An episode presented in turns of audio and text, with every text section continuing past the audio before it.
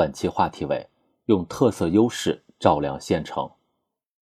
县城是我国城镇体系中的重要组成部分，是城乡融合发展的关键支撑，对促进新型城镇化建设、构建新型工农城乡关系具有重要的意义。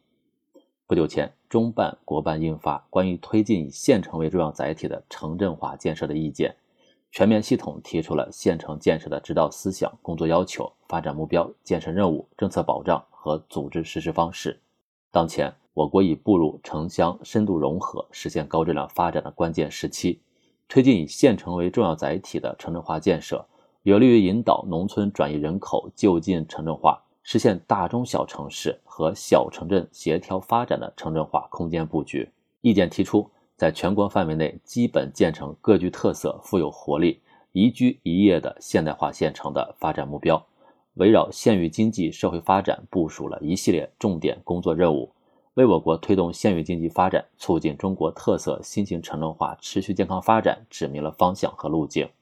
县城建设是扩大内需的重要引擎，是人民美好生活的重要保障。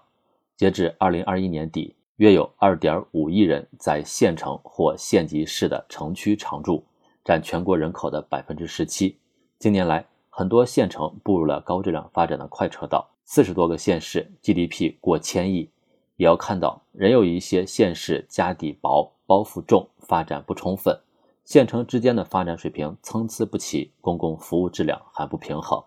县城是连接城乡融合发展的枢纽节点，推进以县城为重要载体的城镇化建设，目的在于增进县域经济对要素资源的优化配置水平，激活县城对于城市群、都市圈以及广大农村改革发展创新的参与度和联动性。为实施扩大内需战略、协同推进新型城镇化和乡村振兴提供了有力支撑。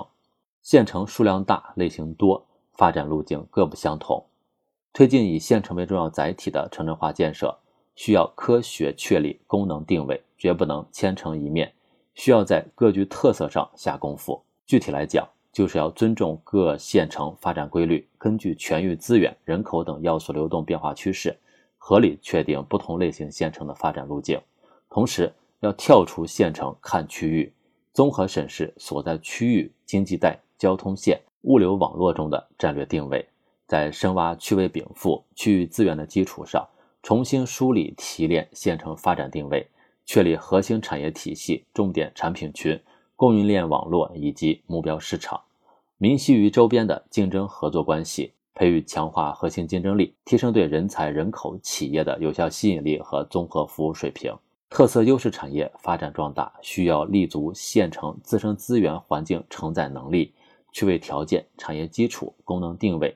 统筹好生产、生活、生态、安全需要，面向市场融合、产业融合、人口融合的大趋势。宜工则工，宜农则农，宜商则商，有文兴文。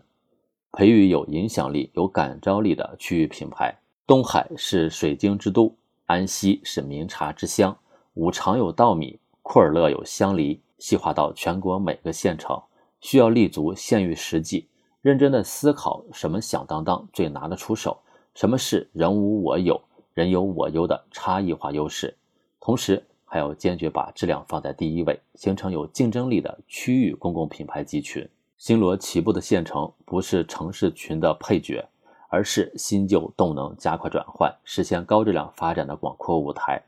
以合理的时序、节奏、步骤，把意见提出的培育发展特色优势产业、优化市政设施体系、强化公共服务供给、提升人居环境质量、促进县乡村功能衔接互补等重点工作任务落到实处，就能构建起各具特色、富有活力、宜居宜业的现代化县城。